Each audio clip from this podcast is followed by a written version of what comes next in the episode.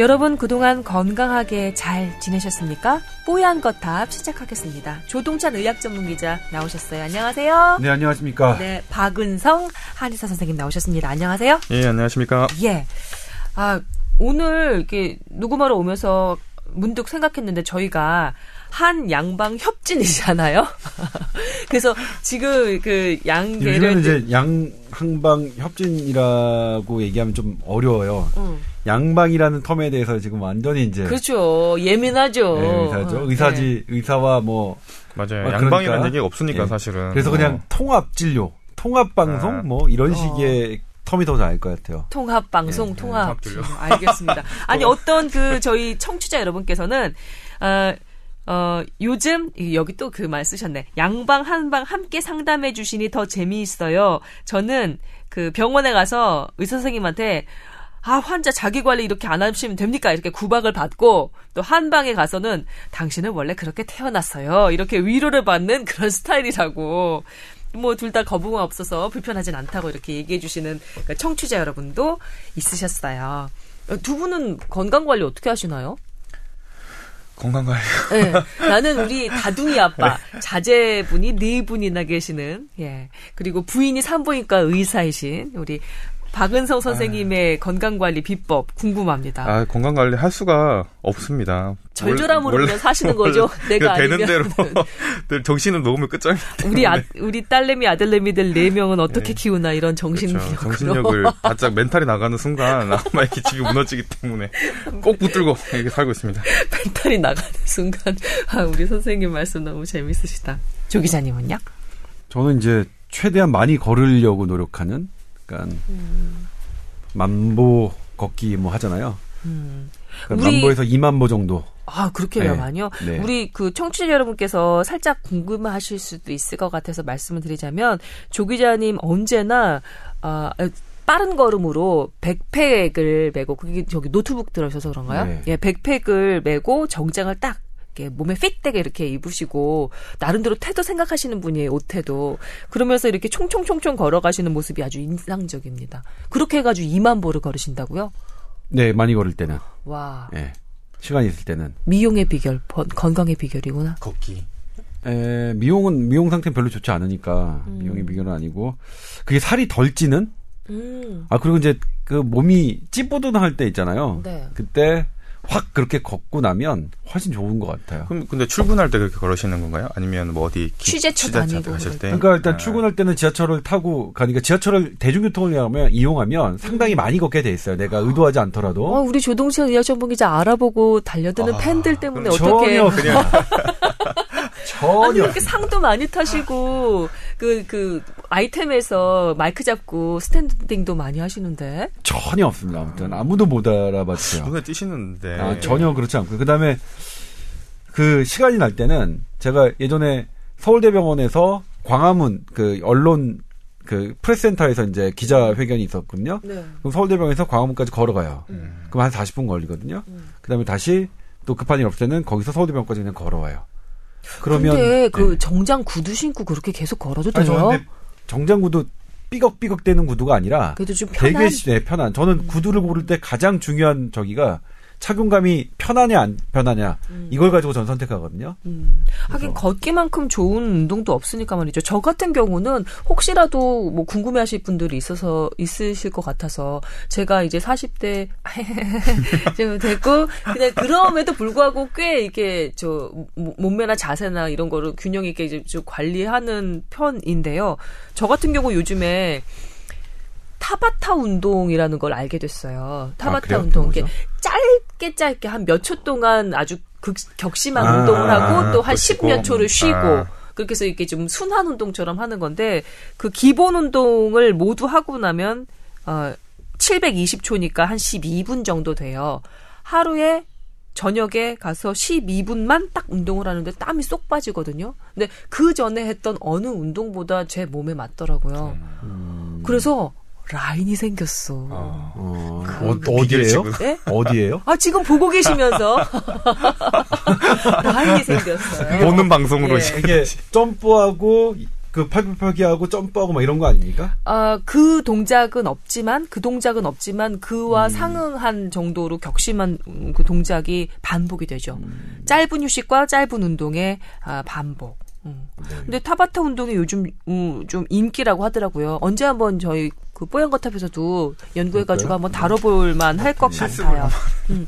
여튼 제가 몸으로 임상해 본 결과 예, 효과는 있는 것 네. 이게. 만약 연구 결과 나- 뭐 이렇게 하는 게 되어 있으면 한번 해볼까 여기 칼로리 측정하고 심박수 변화 어떻게 되는지 보고 혈압이나 혈당 이런 거 어떻게 되나 네. 제가 해서 한번 뉴- 일단 뉴스로 만들어 보고 그러니까 그뭐 관절이나 이런 것에 큰 무리가 없는 상황에서는 괜찮을 것 같더라고. 그리고 지금 어플리케이션이 엄청나게 많이 나왔어요. 타바타 운동. 음?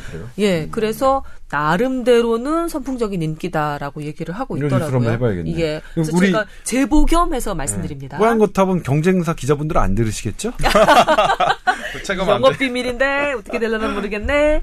자, 자 뽀얀거탑 여러분과 함께 하고 있습니다. 그 어떤 건강 관련 프로그램보다도 이 건강 상담 가장 정성 들여서 그리고 감정이입 깊게 해서 해드린다고 자부하고 있습니다. 저희 메일 주시기 바랍니다. T-O-W-E-R, T-O-W-E-R, at sbs.co.kr, SBS 계정 쓰고 있고요. 저희 메일 계정 열어놓고 여러분의 건강 상담 받고 있습니다. 저희 전반부에 한, 뭐, 많게는 4개? 적게는 한 2개 정도 추려서 어, 질문 소화해드리고 있거든요. 자, 시작할게요. 어, 혹 방송에 소개가 된다면 익명의 강 선생님으로부터 온 어, 메일이라고 소개 부탁드린다고 하셨습니다. 그렇게 제가 전해드렸습니다. 익명의 강 선생님 듣고 계시지요? 어, 어제 친구와 대화하던 도중에 궁금한 점이 갑자기 생겼다. 이 친구가 현재 간호사로 근무 중인데 지금도 그렇고 어, 과거에도 그렇고 어, 상황에 따라서 현기증, 어지러움 같은 걸 겪는다. 예전에 응급실에서 피를 철철 흘리며 실려온 환자를 보고 쓰러진 적이 있었다. 그런데 그 이후에도 본인이 음식을 하다가 칼에 손입에서 나오는 피를 보고 아찔하게 현기증이 일어난 적이 있었고 외상이 심해서 극심한 고통을 호소하는 환자를 보고도 쓰러질 뻔한 일이 있었다고 합니다. 예, 병원에서. 아, 이런 증상이 정말 병명으로 존재를 하는 것인지 그렇다면 이것을 좀 없앨 수 있는 방안은 없는 것인지 궁금하다고 하셨습니다. 아, 이 친구분이 어지럼증을 이겨내기 위해 자리를 잠시 피해서 쉬고 나면 좀 괜찮아진다 이렇게도 덧붙였다고 하네요. 이거는 우리 박은성 선생님께서 먼저 좀 대답을 해주셔야 될 것 같은데요. 근데 이제 실제로 이런 환자분들이 아예 없는 건 아니고 그 이런 경우도 있지만 그 얼마 전에 저희 환자분은 그러니까 그 놀랍거나 무서운 경우가 생기면 자기도 모르게 그냥 쓰러져서 정신을 잃어버린다고 그러니까 그런 경우도 있고요. 그럼 선생님께서 직접 보셨어요? 그 아니 환자분은? 본인이 그렇게 얘기를 하시더라고요. 자기는 이렇게 뭐가 있으면 자기는 의지랑 상관없이 그냥 쓰러져 버린다. 어, 네. 예, 그런 얘기를 하고 실제로 이 분 친구분이랑 비슷하게 저희 와이프가 좀 그랬어요. 아. 피를 흘리거나 네. 배는 장면을 보거나 이러면은 뭐 이게 자기도 모르게 벌벌 떨리고 보지를 못하는 거예요. 산부인과 네, 의사시잖아요, 네. 부인께서. 그래서 저는 사실은 이뭐 거짓말하는 거 아니냐 사기다 뭐 피 수술의 피를 보고 자기가 찔린 피나 이렇게 흘, 응급실 흘리고 있는 거 못 보는 거는 뭐냐 뭐 뭐 제가 놀린다고 뭐 약한 척하는 거 아니냐 뭐 이랬는데 하셨을 텐데. 근데 그런 건 괜찮대요. 근데 실제로 뭔가 이게 그러니까 이분도 느낌 비슷하게 뭔가 감정입 되는 것처럼 찔린 걸 보거나 아니면은 뭐 베어가지고 피를 흘리는 걸 보거나 아니 영화 고통을 호소하는 네. 환자를 보고 쓰러질 네. 뻔한다. 영화 장면에서도 그런 게 이게 잔인한 장면이 나오면 네. 자기도 모르게 벌벌벌벌 손이 떨리고 이렇게 보지를 못하는 거예요. 그래서 음. 맨 처음에는 이런 게 저는 뭐 그냥 아유 뭐, 뭐 이게 연기 아니냐 막 이런 식으로 맨날 이렇게 했었는데 실제로 네. 그한 번에 이제 극장에서 보는데 자기도 모르게 손이 덜덜덜덜 떨리고 이렇게 이렇게 못하는 걸 보고 이런 환자들이 진짜 있구나라는 생각 을 했고 네. 아마 뭐 설명을 또 따로 해주시겠지만 보통은 이런 거를 이제 그냥 그 미주신경 뭐 이렇게 광분돼가지고 실신한다 보통 이런 얘기도 많이 한다고 하더라고요. 네.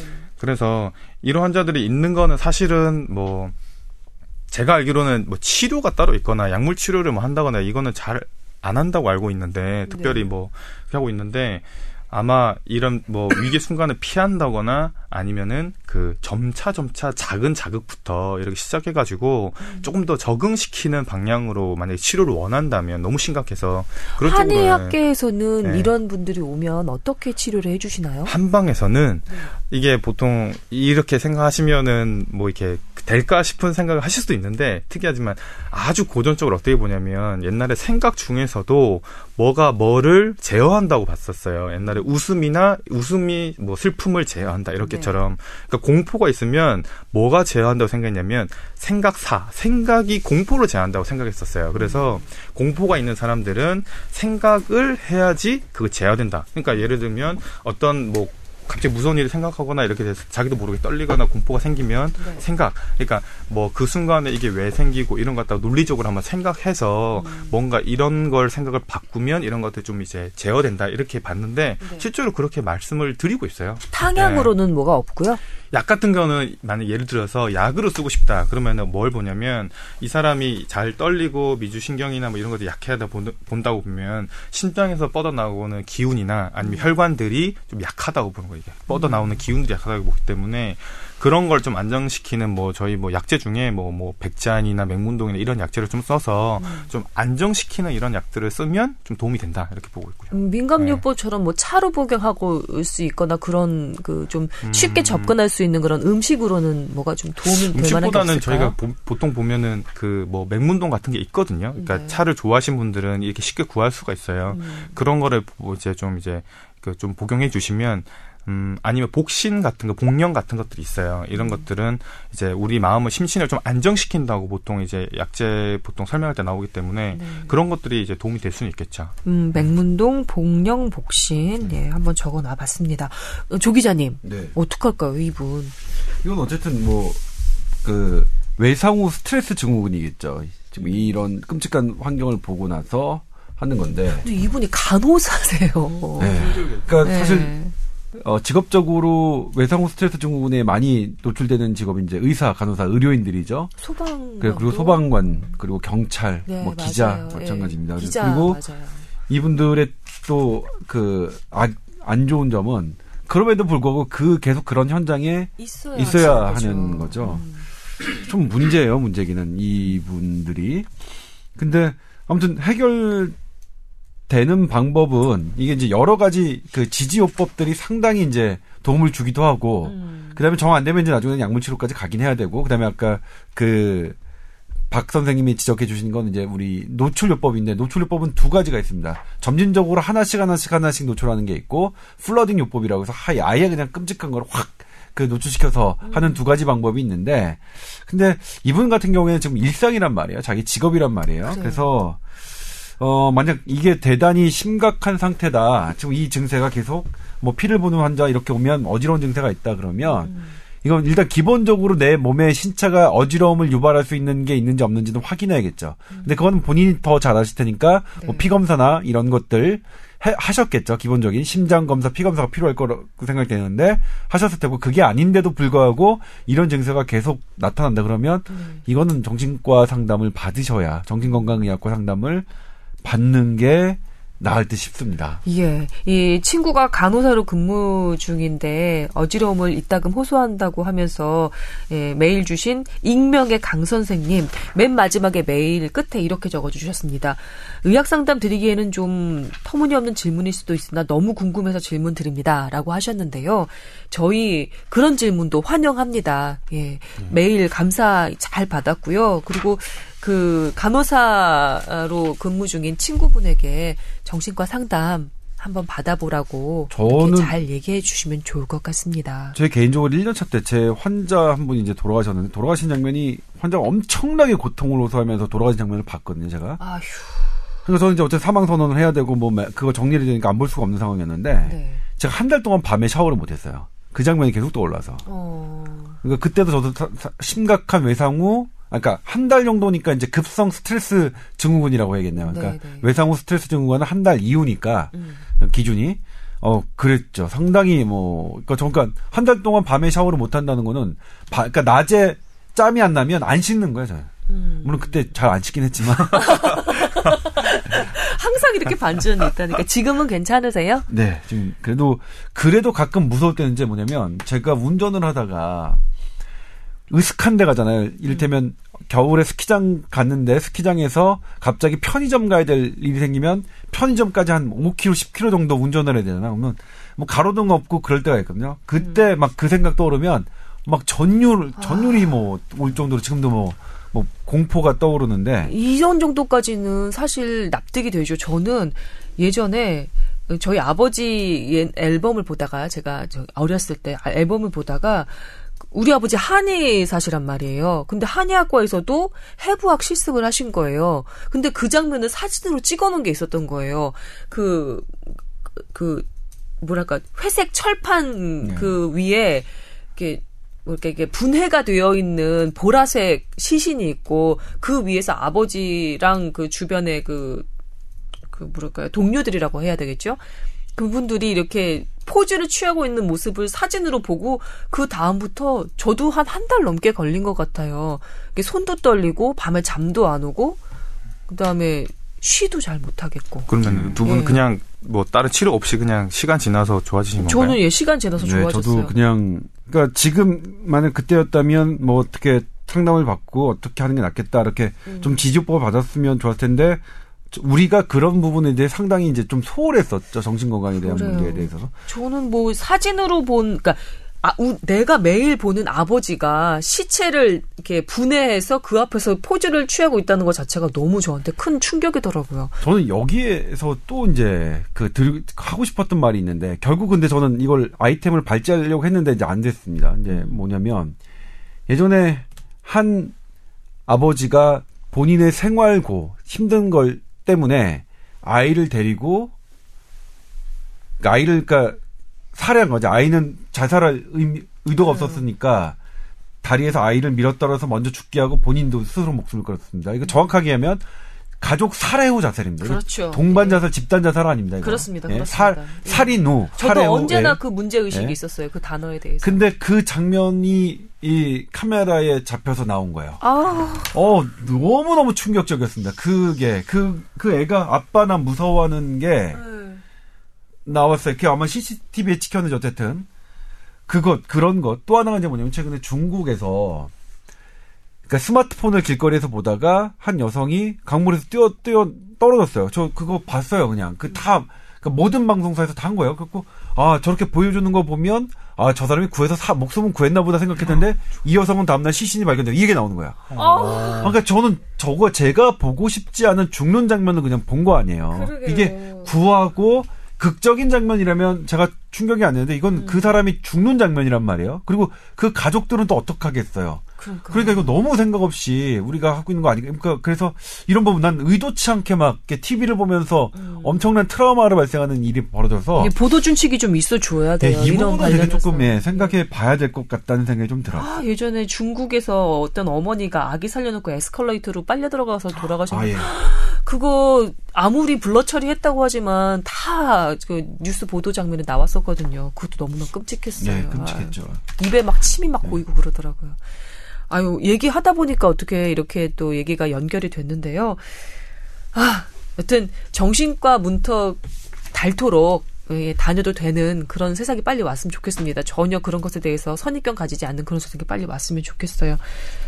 예, 또 아유 기자들도 너무 불쌍한 경우 많아. 그런 네, 거 보고. 저 뭐냐면 이것도 이게 얘기가 죠 제가 그러니까 본과 3학년 때 법의학 책을 봤는데 법의학 책에 그 철로에 누워서 음. 자살을 시도 자살을 시도한 건지 아니면 그냥 술 드시고 그 거기에 누워 있는지 모르겠지만 누워 있는 상태에서 기차가 지나갔어요. 아. 아, 그 사진을 보고서, 아우, 막 너무나 끔찍해서, 그 다음 저는 법의학 책을 아예 음. 저 구석에다 뒀어요, 아예. 지금 이게, 저기, 뭐 이미지가 없는 그냥 청취만 하는 매체잖아요. 팟캐스트 매체인데도 지금 들으시면서 막 상상이 되셨을 것 같아요. 이미지로 막 떠오르실 것 같아요. 죄송합니다, 여러분. 네. 얘기가 계속해서 이어지네요. 이게 저희가 워낙에 이게 에너지가 있는 그런 그 소재다 보니까 그런 것 같아요. 어서 넘어가도록 하겠습니다. 자, 여러분 뽀얀 거탑 함께 하고 계십니다. 다음 질문 소개해드리도록 하겠습니다. 네, 그 전에 이제 뭐냐면 지난번에 저희가 사무장 병원을 할 때 그 영국의 의료 시스템에 대해서 말씀드리면서 음. 공공의료에 제가, 특화되어 있는 영국 예. 의료 시스템 예. 좀 문제가 있다고 하셨죠? 제가 이제 네. 문제가 있다고 했는데 의견을 주셨어요. 음. 그 영국 인들의 철학이 반영된 의료를 공공재로 하겠다고 하는 철학이 반영된 그런 측면, 되게 좋은 측면이 있는데 네. 너무 일- 한쪽의 주장만을 얘기한 거 아니냐라고 지, 적어 주셨는데 네네. 그 지적 맞습니다. 네. 맞습니다. 분명히 영국인들은 음. 의료 의료만큼은 우리가 모두의 것이다. 그렇죠. 돈이 없다고 해서 뭐 뭐 안 가고 네. 돈이 많다고 해서 내가 무조건 더 좋은 의료를 받고 네. 하는 게 없이 의료는 다 영국인들에게 고르, 고르게 이용될 수 있는 그 그런 되게 좋은 개념으로 시작됐다는 거 막 맞고요. 그러니까 네. 그 지적 그 맞는데 네. 제가 이제 말씀드리는 건 뭐냐면 그때 얘기했던 건 우리나라의 의료 체계의 부족한 점에 대안으로서 모범 답안으로서 영국 의료 시스템을 가지고 얘기하신 분들이 워낙 많다 보니까 음. 제가 말씀드리는 건 제가 보기엔 영국도 정답이 아니어 아니니까 그런 측면에서 영국 제도가 갖고 있는 단점을 부각시켜서 말씀드렸던 건데 네. 분명히 그 지적은 맞습니다. 제가 이제 그 단점을 부각시키려다 보니까 네. 이, 그 편향된 의견을 말씀드렸던 거는 맞습니다. 그래서 그 지적 받아들이겠습니다. 영국 그 의료를 공공화 모든 사람이 하는 거 저도 상당히 좋은 개념이라고 생각합니다. 네.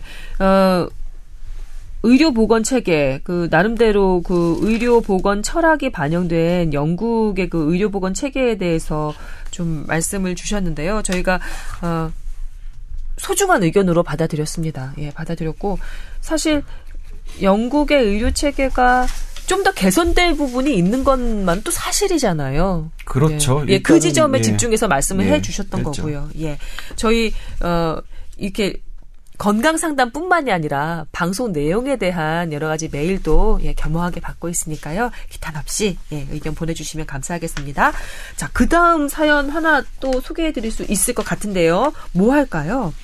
에, 야간 근무 해볼까요? 야간 근무 사연? 아, 야간 근무요. 예, 아니면은 야간 근무 간, 간단하게 말씀드릴게요. 야간 근무 2008년에 세계 보건기구 산하 국제암 연구소가 EA군 어, 암을 일으키는 게 가능하다라고 얘기 이미 이제 선언한 발암 물질입니다. 야간 근무 자체가. 네, 우리 이 선생님께서는 4일에 한 번 정도 야간 근무를 하고 있고, 그 다음에 야간 근무 시 4시간 정도는 취침이 보장이 된다고 하셨어요. 이 정도면 어떨까요? 그 정도도 4일에 한 번 정도면 상당히 잦은 겁니다. 그래요. 상당히 낮은 리듬이 겁니다. 아예 예. 깨지는 아, 거니까. 그래요. 기자들은 어떻습니까? 야, 야근 얼마나 한 번씩 오지? 보니까 한 열흘에 한 번 정도 하는데요. 그래도 완전히 뭐 예전에는 그 정도까지는. 않았는데 조금 좀 잦아졌어. 네. 네. 그래서 네. 많이 고, 그, 저, 고통스러워 하더라고요. 네. 후배들도 보면. 그러니까 사실 의사들도 의사들은 뭐 사실 뭐 비교할 수 없을 만큼 야간 근무 않거든요. 퐁당퐁당 이틀에 한 번씩 야간 근무하니까 네. 뭐 그렇긴 하지만 야근이죠. 예. 아이고. 아무튼 상당히 안 좋습니다. 음. 그리고 어쨌든 뭐 두 가지가 있죠. 나의 생활 패턴이 바뀌어서 음, 바뀌는 것도 있고 그 다음에 야간 빛 음. 빛이 그러니까 나, 나에게 좋지 않은 그러니까 멜라토닌이라는 호르몬에 영향을 줘서 멜라토닌이라는 호르몬은 우리가 그 세포가 파괴된 부분의 그 유전자를 복구하는데 관여한다고 돼 있거든요. 상당히 중요한. 이게 중요한 호르몬이죠. 호르몬이네요. 그러니까 우리 그 생체 리듬의 리듬뿐만 아니라 음. 그런 생물학적 방어 체계에서도 상당히 그 효용성이 부각되고 있는 호르몬인데 네. 이 멜라토닌 그 호르몬을 주기를 깨니까 그런 부분에 문제가 있고 또 하나가 이제 야간 호르몬 야간 빛이 여성 호르몬 호르몬의 분- 그 균형을 밸런스를 깨거든요. 그러면 호르몬과 관련된 유방암, 대장암 이런 부분들이 저기한 거죠. 일단 어, 야간 근무가 일으키는 유방암에 대해서는 덴마크에서 이게 야간 근무 때문에 생긴 것이다라고 인정해서 보상하는 예가 있습니다. 실제로. 실제로 그냥 경험칙으로 봐도요. 방송계의 그 방송 작가들 있잖아요. 유방암이 그렇게 많아요. 예. 살살 들. 그러니까 예 이게 문제예요. 이거 야간 근무는 정말 주- 사흘에 한 번 하시는 거요. 되게 나, 잦은 예, 겁니다. 나흘에 한 번인데. 아, 예, 나흘에 한 번 하시는 거 되게 많은 거고요. 네. 어쨌든 되도록 많이 주무셔야죠. 어둡게 해서 주무십시오. 꼭 불 조명 없이 4시간 좀 정도 주무실 때 아주 깜깜한 상태에서 주무십시오. 깜깜한 상태. 예. 질문. 멜라토닌이 우리나라에서는 약국에서 그냥 살 수 있는 그런 그 호르몬 제제가 아니지만 외국에서는 멜라토닌을 그 젯렉 그러니까 시차 적응하는 약으로 그냥 일반 드럭스토어에서 팔거든요. 우리나라도 나온 거 있어요. 아, 그래요? 예, 그냥 OTC 드럭으로 그러니까 이 일반적으로 살 수 있게 나온 약이 있어요. 아 그래요. 그거 근데 그게- 그거 안 돼요? 그 먹는 멜라토닌이 실제로 우리 분비량의 이거를 얼마나 커버하느냐는 아직 그게 효과가 입증되지 돼서 그렇 아, 되지 않았지 네. 구입할 수는 있습니다. 그래요. 예. 근데 그거는 방금 말씀드렸듯이 먹는 멜라, 그러니까 내가 그 주기에 따라서 멜라토닌이니까 뭐냐면 계속 주기적으로 어두운 공간에 잠을 유도하면서 하는 분, 그, 그 기능인데 음. 그 기능이 아닌 그냥 그게 그건 잘 안 되니까 그냥 우리 먹어보자. 먹는 건 자면서 먹을 수는 없잖아요. 그렇죠?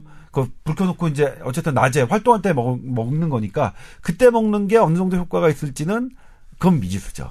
그 이분 같은 경우는 이제 수면 리듬이 깨질 수밖에 없으니까 잠이 들 때도 좀 힘드실 것 같아서 그렇게 하기 전에 깜깜하게 안막 같 커튼 같은 거 해놓고 멜라토닌 하나 드시고 주무시면 뭐 그 멜라토닌 효과는 제가 이제 뭐 자신 있게 말씀드릴 수 없는데 어쨌든 깜깜하게 해놓고 주무시는 건 분명 효과가 있다. 아, 그러니까 그러셔야 된다. 그러니까 핸드폰 조명의 밝기로도 멜라토닌은 분비에 방해를 받는 게 확인됐으니까요. 스마트폰 보지 마세요. 네. 저는 그 보면은 진료를 하다 보면 남자분들인데 낮에 오시는 분들 꽤 있어요. 그래서 그냥 뭐 생각에는 보통은 낮에는 회사를 가니까 보통 잘 못 오는데 네. 어떻게 남자분들이 많이 오시지 딱 보니까 대부분 하시는 일들이 그 가락시장이나 큰 시장 이게 보통 밤부터 시작하는 분들 그리고 동대문에서 이제 옷장 사시는 분들은 밤부터 시작해서 아침까지 근무하고 이제 거- 거의 밤낮이 바뀐 거죠. 그러니까 이렇게 사신 분들 굉장히 많더라고 생각보다.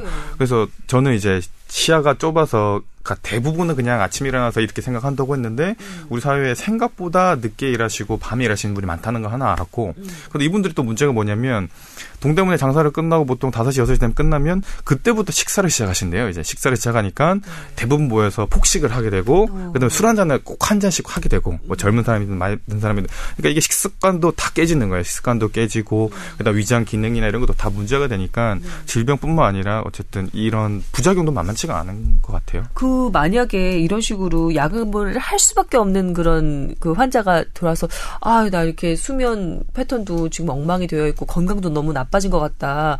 어떻게 좀 몸을 보호할 수 있는 방법이 없겠느냐 그러면은 원장님 같은 경우는 어떻게 해주시겠어요? 그러니까 저는 이거는 사실 임시 방편이라고 생각해요. 그냥 그 진짜 그때 그때 필요한 그 질병이나 질환에 대한 증상을 개선시킬 수는 있지만 사실 이게 끝까지 않고 계속 된다고 하면 사실 건강은 어떻게 나빠질 수밖에 없으니까 젊을 때야 사실 그렇게 하시지만 어쨌든 이거 언제까지는 그렇게 못 하신다 이렇게 건강을 생각하셔서 바꾸셔야 된다고 이렇게 말씀을 드리죠. 아, 우리 이영근 선배님 어떡하지? 나이트라인 진행하시는 이영근 선배님이 지금은 잘 버티고 계시는데 제가 알기로 나이트라인을 진행하셨던 우리 고참 그 보도국 선배님들이 상당히 힘들어 하셨어요. 나중에 되면 한 1, 2년 지나고 나면 역시 이것도 그 야간 근무의 폐해 중에 하나겠죠. 그렇죠. 건강도 그렇죠. 예. 나빠지고 예. 약간 우울감도 들고. 물론 이영근 선배 같은 경우에 이제 워낙 자기 관리를 철저하게 하시는, 예. 하시는 분이고 음. 그리고 또 즐기시더라고요. 거기서 이제 인터뷰 이렇게 음. 하면 지난번에 보니까 케이팝 스타 그 우승했던 이수정 씨와 완전 화났잖아요. 그걸 날 불, 얘기만 해주면 내가 기다리고 있다가 거기서 사인이라도 받지. 예끼 이 사람아. 예. 이영근 그 선배님. 김성 선배도 연예인들이나 유명한 사람들 이렇게 만나게 될 자리 있으면 저한테 꼭 좀 언지 좀 주세요.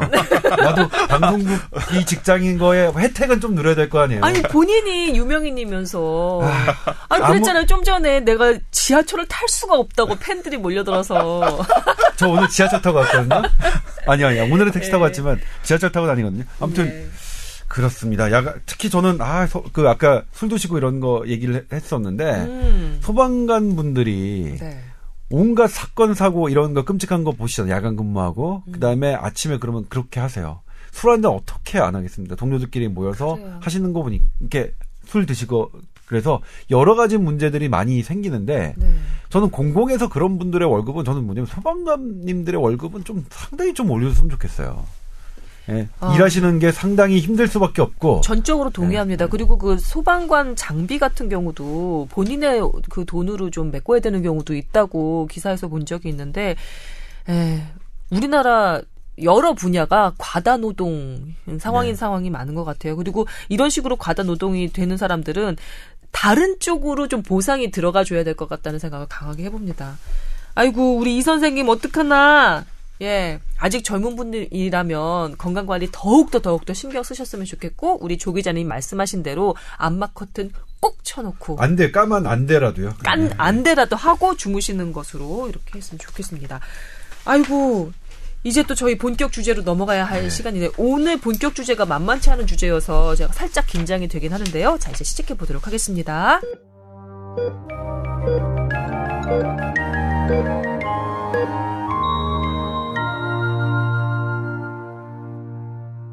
자, 오늘의 본격 주제는 바로, 바로, 실손보험입니다. 네, 실손보험 관련한 건데요. 이 주제는 누가 가져오셨죠? 이거 박은성 원장님께서 예, 항상 그 뭐랄까 약간 좀 의료기사 이렇게 보다가 본인의 궁금한 거 이거를 가지고 오시는 것 같은데 그렇죠. 오늘의 주제 예 실손보험 가져오셨습니다. 그러니까 실손보험에 대해서 제가 뭐 전문가는 아니지만 네. 왜냐하면 실손보험이라는 게 이게 환자하고 얘기할 때 정말 많은 주제예요. 왜냐하면 환자분들도 정말 많이 물어봐요. 현재 한의계는 네. 어떻게 해당이 되고 있나요? 일단은 한 한방 보험 한방 의료기관에서 보 이게 혜택을 받으시는 분들이 별로 없어요. 별로 아, 없으시고 음. 이제 뭐 예전에 드신 의료기관 가입하신 분들은 괜찮지만 음. 지금 최근에 가입하신 분들은 한방 의료 기관에서 이제 혜택을 잘 못 받으시기 때문에 오히려 더 많이 물어보시는 거예요. 이게 되느냐 안 되느냐 물어보고 네. 어쨌든 왜 안 되면은 이게 왜 안 되느냐 뭐 그 사실은 이게 뭐 정책이나 이런 그 위에서 결정하는 거니까 저희가 어떻게 손쓸 수는 없지만 그래서 그런지 그 환자랑 저랑 대화하는 것 중에 실손보험이 꼭 들어가요. 실손보험 음. 얘기가 꼭 들어가고 음. 그리고 이제 직장에 다니시는 분들 중에는 보험회계에 근무하시는 분도 있고 음. 아니면 실손보험 때문에 문제가 있는 분도 있으시는 있는데 그 얘기를 다 들어보면 네. 나름 다 좀 이제 어려움이 있어요. 그러니까 보험업계에 근무하신 분들은 굉장히 문제 많다 이런 얘기 많이 해요. 실제로 음. 자기가 청구 담당을 하거나 아니면 이쪽에 이제 일을 하고 있으면 실손보험 때문에 굉장히 보험에서 어렵다는 얘기를 많이 하고 음, 실제로 실제로 뭐 손해율이 크다 어, 이런 식으로 보험회사에서는 뭐 얘기를 100, 하고 140%라고 막 이런 얘기를 하시고 네. 실제로 청구하는 사람도 보면 정말 과도하게 이게 문제가 아파서 실손보험 청구하는 게 아니라 거의 이걸 악용한다 이런 식으로 이제 얘기하신 분도 많아요. 그러니까 음. 보험업계 있으신 분들은 근데 반대로 환자분들은 얘기해 보면 신수보험이 있는 이렇게 가입은 해서 돈은 내고 있으면서 모르는 분도 굉장히 많아요. 그러니까, 그러니까 내가 어떤 때 그렇죠. 혜택을 볼 수 있는지를 그러니까 그런 그러니까 그런 분들은 혜택을 거의 받은 적이 없는 분도 많은 거죠. 음. 그러니까 받은 분이 없는 줄도 많고 실손보험이 언제 쓰는 건지도 모르는 분도 많고. 네. 근데 이제 병원에 와서 실손보험 얘기를 하면 이제 그때서 그때야 찾아보는데 안 되면 왜 안 되느냐. 네. 자기가 보험료로 내고 하는데 음. 그러면서 이제 실손보험에 대해서 얘기를 많이 들으니까 관심이 이제 평소에 좀 있게 됐었고요. 근데 음, 네. 기사를 검색하다 보니까 이거 그러니까 실손보험 보험이랑 좀 반대되는 의견이 있어서 음. 음. 실손보험 적자라고 하는데 또 어떻게 다른 방법을 산정해 보면 그, 그 실제로는 보험회사 그렇게 손해가 아니다 이런 음. 얘기가 또 있어서 이제 제가 기사를 한번 꺼내봤고요. 근데 예. 또이 기사를 보다 보면 또 이제 그 양쪽 주장을 다 들어야 된다는 얘기도 있어요. 또 음. 다른 방식으로 해보면 과다 계상돼서 실제로 보험 업계에서 뭐 손해가 좀 많이 나고 있는 것 같기도 하다 이런 의견도 있고. 예, 지금 그래서, 한결의 기사를 예. 가지고 오셨는데요. 제가 잠깐 정리를 해 보자면 그러니까 올해 그 초에 1, 2월에 그 보험사들이 인류적으로 실손 보험료를 최고 40%까지 대폭 인상을 했습니다. 그 근거가 2014년 기준으로 해서 그 실손 보험의 그 보험회사 손해율이 최고 138% 가량 된다.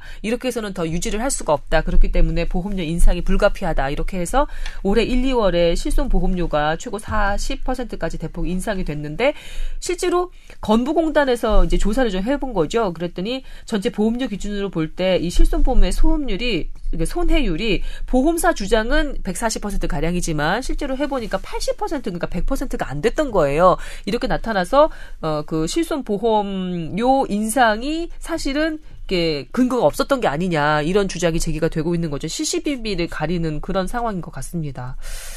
자, 조 기자님 여기까지 듣고서는 어떤 말씀 생각나셨나요? 아, 저는 이제 실손보험에 대해서 어, 뭐 이렇게 금세 많이 적으셨어요?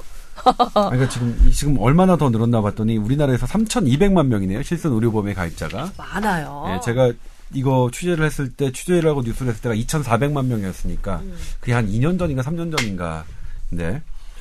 더, 더 늘었네요. 자. 일단은 실손 의료보험은 뭐냐를, 이거의 그 본래 특징은 뭐냐, 어디서 뭐 어떤 캐릭터냐를 좀 알아봐야겠죠. 네네. 우리가 그 병원에 가면 그 국가에서 하는 건강보험 혜택을 받죠. 네. 그거는 전 국민이 전 국민 의료보험 당연 지정제라고 해서 모든 병원은 그 저기를 할 수밖에 없습니다. 음. 그, 그 정부가 정하는 그리고 우리 모든 국민은 직장을 다니는 모든 사람들은 직장을 통해서 보험료를 내거나 아니면 지역에 저기를 해서 내야 됩니다. 그러니까 이거는 하나의 공적인 게 있죠. 네. 우리 하는. 근데 실손의료보험은 사보험입니다. 국가가 하는 게 아니라 내가 보험회사와 계약을 통해서 오케이 어떤 계약 조건에 따라서 맺는 겁니다. 그러니까 이게 앞서 말씀드렸던 왜 병원은 되고 한의원은 안, 안 되냐, 이 치료는 되고 이 치료는 되냐. 이건 뭐냐면 어떤 원칙이 있는 게 아니라 가입자와 그 보험회사와 계약하기에 나름이에요. 계약 계약 조건입니다. 그래서 여기는 절대 원칙이나 뭐 이런 게 아니다. 나 계약을 그러니까 이를테면 자동차랑 뭐 어떤 사 사람 뭐 보험회사랑 계약했을 때 난 내 차 사고 나면 벤츠를 살래. 아니면 너는 그냥 소나타만 사 하는 거를 보험료에 따라서 조금 달라질 수 있는 거 아닙니까? 계약하기에 따라서 그런 거라는 거. 그래서 이 논리가 실손의료보험의 정답은 이거다 저거다라는 논리가 아니라 이거는 분명히 개인 개인과 저기 그 저기와의 보험사와의. 보험사의 그 문제다. 계약하기 문제다. 근데 여기서 이제 하나가 이제 원칙에 들어가는 건 네.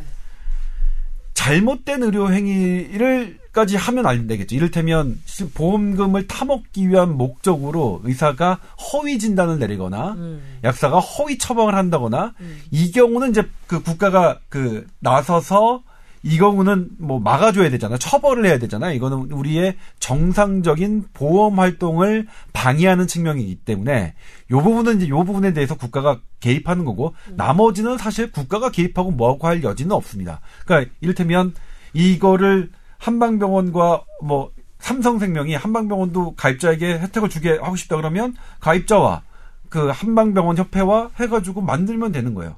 그건 뭐 개인적으로 만들도 안 만들도 누가 간섭할 일은 아니라고 생각 들어요. 기본적으로 개인 병원이니까. 그러니까 그리고 또또 하나가 뭐냐면 이 사보험, 그러니까 실손 의료보험은 그 계약, 물론 다양한 형태라서 계약 계약에 따라서 다르긴 하지만 국민건강보험으로 혜택받지 못하는 것도 하겠다고 이렇게 한 거죠. 보험- 그렇죠. 우리가 돈을 주겠다고 하는 거죠. 그런데 여기서 되게 문제가 되는 게 뭐냐면 이게 적절한가 아닌가를 심평원 국민건강보험 그 요양급여를 심사하는 건강보험 심사평가한테 맡기겠다 이런 식으로 이제 들고 나왔단 말이에요. 근데 이거는 말이 안 되는 게 아, 누가 그렇게 들고 나오죠? 보험회사가요, 보험회사가. 그래서 그런 작업들이 있, 어 왔죠. 음. 예? 그, 지금 뭐냐면, 교통사고 있잖아요. 교통사고에 관한 이 부분을, 적, 그러니까 교통사고를 냈을 때 자동차 보험회사들이, 아, 저 사람이 미혼했고 뭐 했다는 거를 지금 그것도 교통공단, 아, 그 건강검, 건, 건강보험 심사평가원에서 돈을 받고 그거를 평가해 주거든요.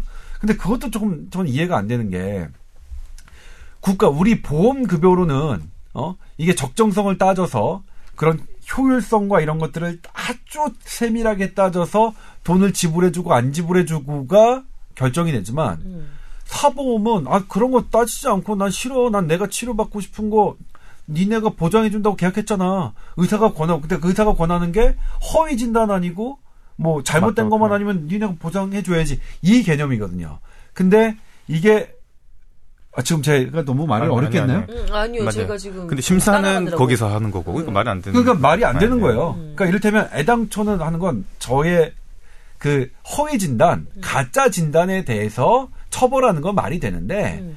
원래 허위 진단이 아니고 있는 진단에 대해서 지금 나와 있는 치료법, 국가가 허가한 치료법에 대해서 내가 치료를 받는 것을 사보험이 그러면 조 기자님께서는 지금 이게 문제가 되고 있는 게 우리 그박박 원장님 박 선생님도 가, 가셨던 이유가 실손 보험의 혜택을 받는 사람들이 주변에 보면은 뭐 그렇게 썩 많지 않은 것 같은데 썩 많지 않은 것 같은데 갑자기 실손보험 적자라면서 보험료까지 올렸다.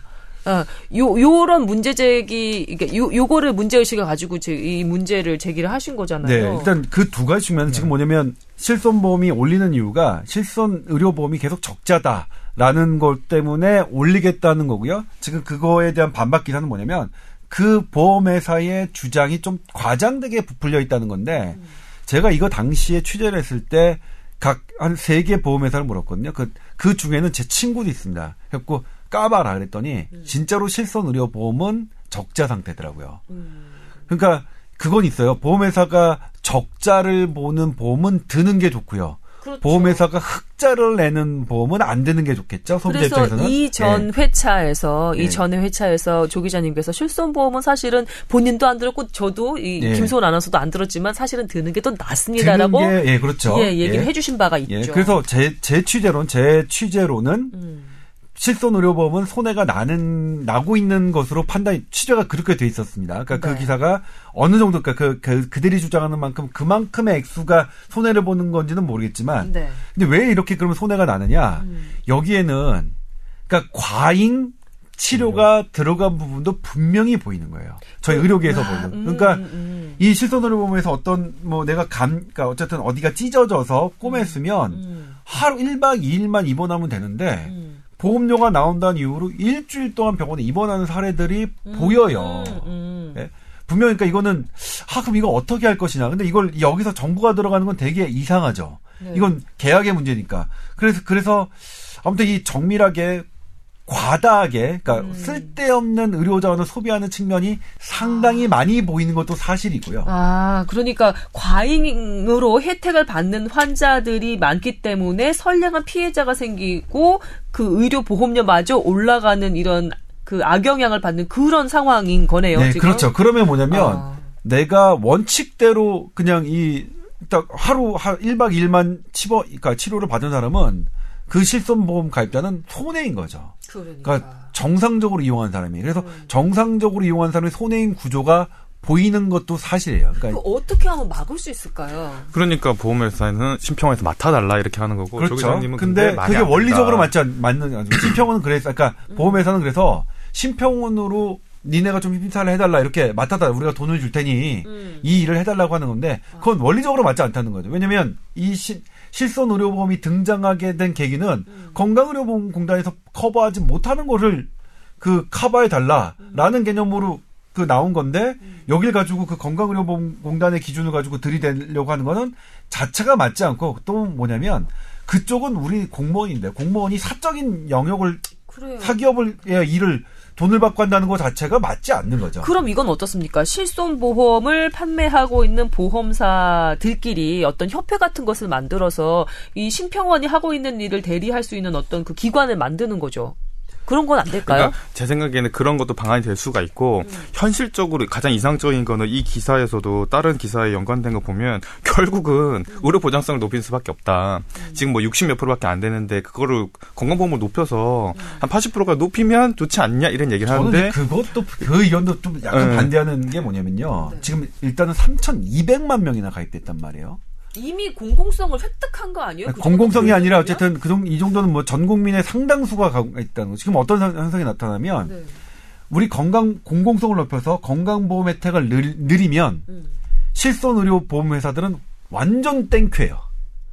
어? 자기네들이 원래 그렇지. 안 주던 돈을 자기들이 주는 돈을 이제 의료보험에서 의료보험에서 나오니까. 해주니까. 그래서 이거는 전략적으로 뭐냐면 제가 만약 국민건강보험공단의 이 기금을 운영하는 사람이라면 음. 아 이거 저는 분리를 해야 될 거. 실손보 그러니까 이게 경 그 소득 소득으로에 따라서 아니다. 이제는 소득 있는 사람들은 저쪽 사보험에서 많이 커버가 되니까 해결이 되니까 음. 소득이 없는 사람들에게 더 집중하는 쪽으로 우리가 방향을 바꿔야 된다. 저라면 그렇게 하겠어요. 예? 그게 더 효율적이죠. 일단 3,200만 명 있는 분들은 근데 효율만 따지면 그렇게 되지만 사실은 우리나라의 기본 스탠스가 의료보험 기본 스탠스가 모든 사람에게 공평하게 의료보험 혜택을 주는 것을 기본 의료 철학으로 하고 있잖아요. 그러면 지금 조 기자님께서 하신 말씀대로 누구한테 선택해서 집중해가지고 그 혜택을 주는 걸로 바꾸자면 의료 철학 자체가 바뀌어야 되는데. 아니 근데 그게 되는데. 말씀드리자면 누, 그 누구가 차상위 계층 돈이 없는 차상위 계층이 더 집중하겠다고 하면 음. 그건 그 개념은 우리가 틀렸던 적은 없었던 그 개념 그러니까 음. 없는 사람에게 더 많은 혜택을 주자는 개념은 예전부터 있었던 개념이고, 음. 그러니까 이거 이 지금은 그거를 오히려 드러내놓고 하는 게 낫지 않겠느냐라는, 그러니까 이거 저 분명히 말씀드린 개인적인 생각입니다. 개인적인, 다, 개인적인 다들 생각입니다. 지금 예. 개인적인 생각입니다. 우리 와- 문장님도 그렇고 기자님도 그래서 어쨌든 지금 그렇고. 이 3,200만 명이라는 그 실손 사보험 가입자들을 염두에 염두에 두지 않고 계산하는 거는 음. 되게 헷갈릴 수가 있어요. 그러니까 이게 포함을 해보면 이 많은 실손보험, 그러니까 이를테면 우리 정부 돈을 천억 쓰는 게 음. 고스란히 실손 의료보험 회사들의 천억을 그대로 이익을 이익을 주는 행위라면 음. 중간에 어떤 기- 그러니까 대화를 통해서 야 우리가 500억 쓰니까 니네도 500억 정도 절충하는 그리고 음, 음. 이 남는 500억을 우리가 그럼 어디다 쓸 것이냐 음, 정부에서는 음, 음, 그럼 어려운 사람들한테 암 환자들한테 지금 95% 하지만 비급여 때문에 그 위암 수술 포기하는 사람이 10명 중 1명이에요. 그리고 차상위 계층은 10명 중 3명이에요. 어. 그럼 그 사람에게 더 지원하자. 위암 그 사람들은 모든 거 다 무료로 해주자. 이런 정책이 나올 수 있을 것 같거든요. 그러니까 요걸 잘 조절하면. 음. 근데 아무튼 근데 해결해야 될 건 그건 있습니다.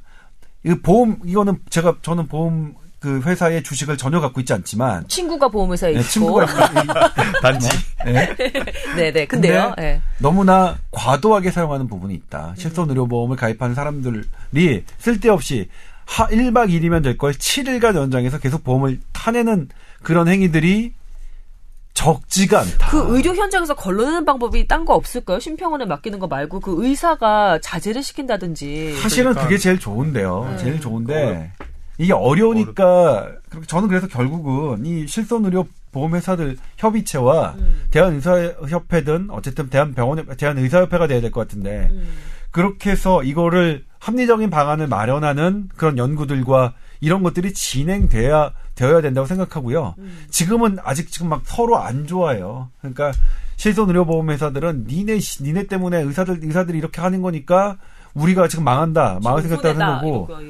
의사들 입장에서는 뭐냐면 아니 우리가 안 하는 게 아니라 환자들이 일주일간 그러니까 나는 2박 3일만 하고서 퇴원하라 하더라도 환자 나는 실손을 보면 다 되니까 일주일 있고 싶다. 음. 그리고 입원을 해야 뭐 하루 입원당 10만 원이 그러니까 너, 있거든요. 관리할 것을 왜 내가 대신해서 그렇죠. 싸워줘야 되느냐는 그렇죠, 그렇죠. 의사들의 예. 입장 그런 거네요. 그렇죠. 의사들 입장에서 보험회사 네가 와서 얘기해 싸워. 그러니까. 내가 왜 환자랑 싸워야 돼? 나는 2박 3일만 입원하겠다고 하는데 이 사람이 무조건 일주일 입원해야 된다. 더 아프다 하는데 무, 그러면 재가는 없거든요. 그래- 음. 그래서 하지만 근데 지금은 너무 안 좋은 상태예요. 그런 경우들이 적잖아요. 그래서 어떤 경우까지 생기냐면 어. 반대로 실제로 암을 진단받아서 암을 수술 받았는데 보험 사기꾼으로 몰리는 아주 이상한 그 정반대 상황까지 해요. 그러니까 보험회사들이 관- 감시하고 관리하다 보니까 과도한 감시까지 나타나요. 그러니까 지금 뭐냐면 대단히 부도덕하게 실손 의료보험을 이용하는 사람들이 음. 도 있고 정상적으로 이용했음에도 불구하고 보험 사기범으로 몰리는 이런 양극단이 동시에 존재하는 지금 현상이거든요. 근데 어느 쪽이 더 많냐? 보험을 좀 더 악용해서 타먹으려고 하는 사람들이 더 많긴 해요. 제가 제 보기엔 제 취재를 해보면 그러니까 자잘하게. 그러니까 네. 암 같은 경우는 그 들어가는 비용도 그렇고 보험회사에서 지불해야 되는 그런 것도 훨씬 크기 때문에 심사가 정확하게 들어가겠지만 그 상식적으로 생각해봐도 그렇잖아요. 그런데 이제 실손보험으로 하는 그런 자잘한 것들은 이루이루 가서 다 보험회사 쪽에서 이렇게 관리 감독을 하기가 좀 어려우니까.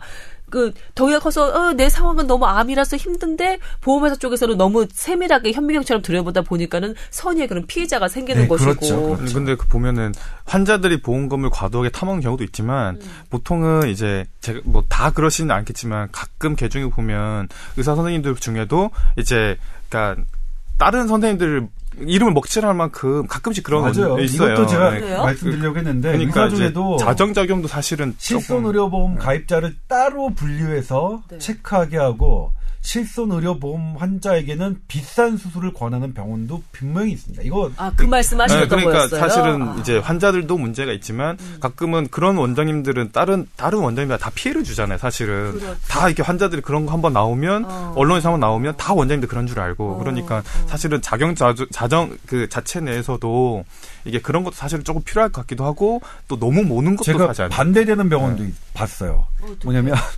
이분은 그그 병원은 그 담당자가 그 원무과 담당이 이제 그런 걸 처리하는데 이분은 실손 의료 보험을 들었던 분이라서 그 가정 형편 그러니까 이 그 병원에서 해당하는 모든 시술을 보험회사가 다 그 지불하는 건데요.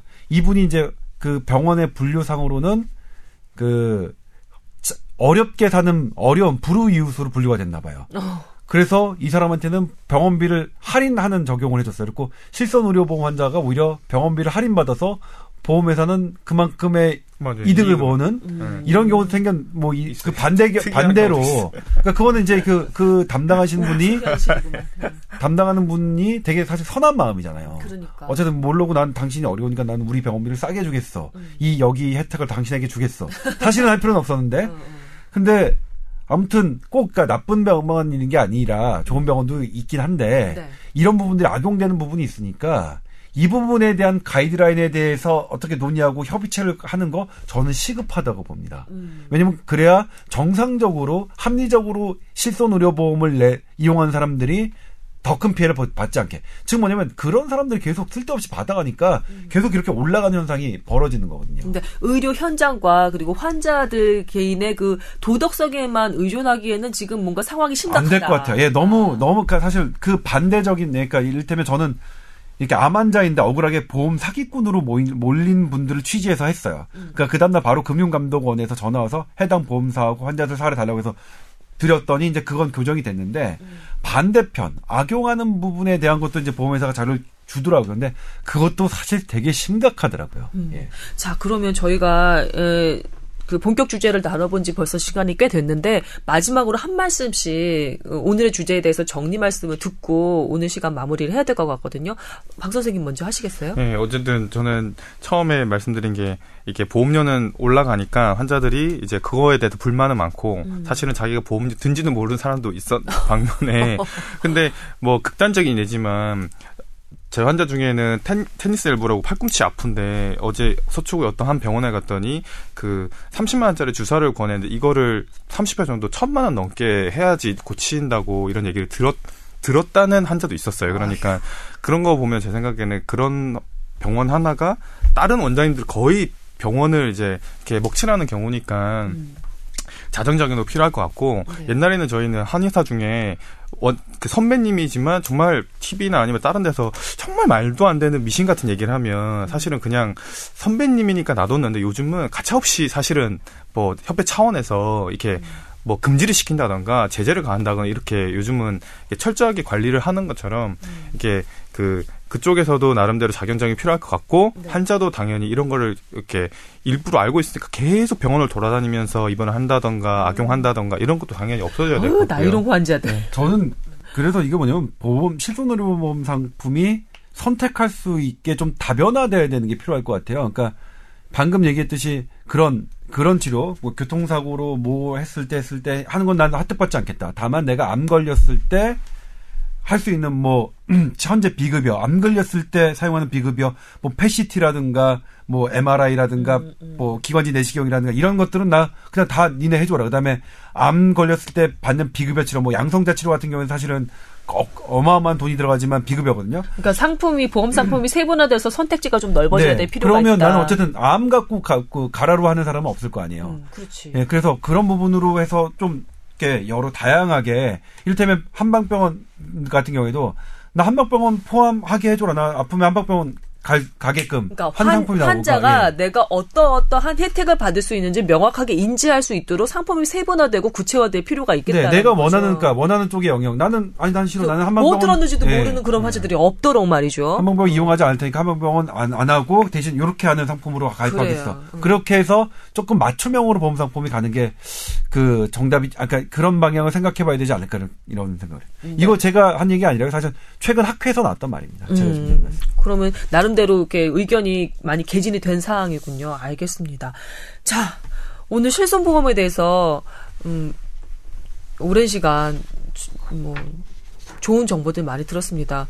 실손보험 좀 더 제가 흥미를 가지는 관심이 있는 분야의 좋은 상품이 있으면 저도 한번 생각을 해보도록 하겠습니다. 조 기자님도 한번 생각을 해보도록 하고 그 그 저기 그 보험업계에 계신 친구분한테도 한번 의뢰를 좀 해보면 좋을 것 같다는 생각도 해보면서 그 자식은 제가 친구인데도 그 자동차 보험 걔한테 들고 있는데 안 깎아줘요. 좋은 친구. 예. 자 오늘 여기까지 하도록 하겠습니다. 두 분 수고하셨고요. 오늘 마치도록 하겠습니다. 감사합니다. 감사합니다. 고맙습니다.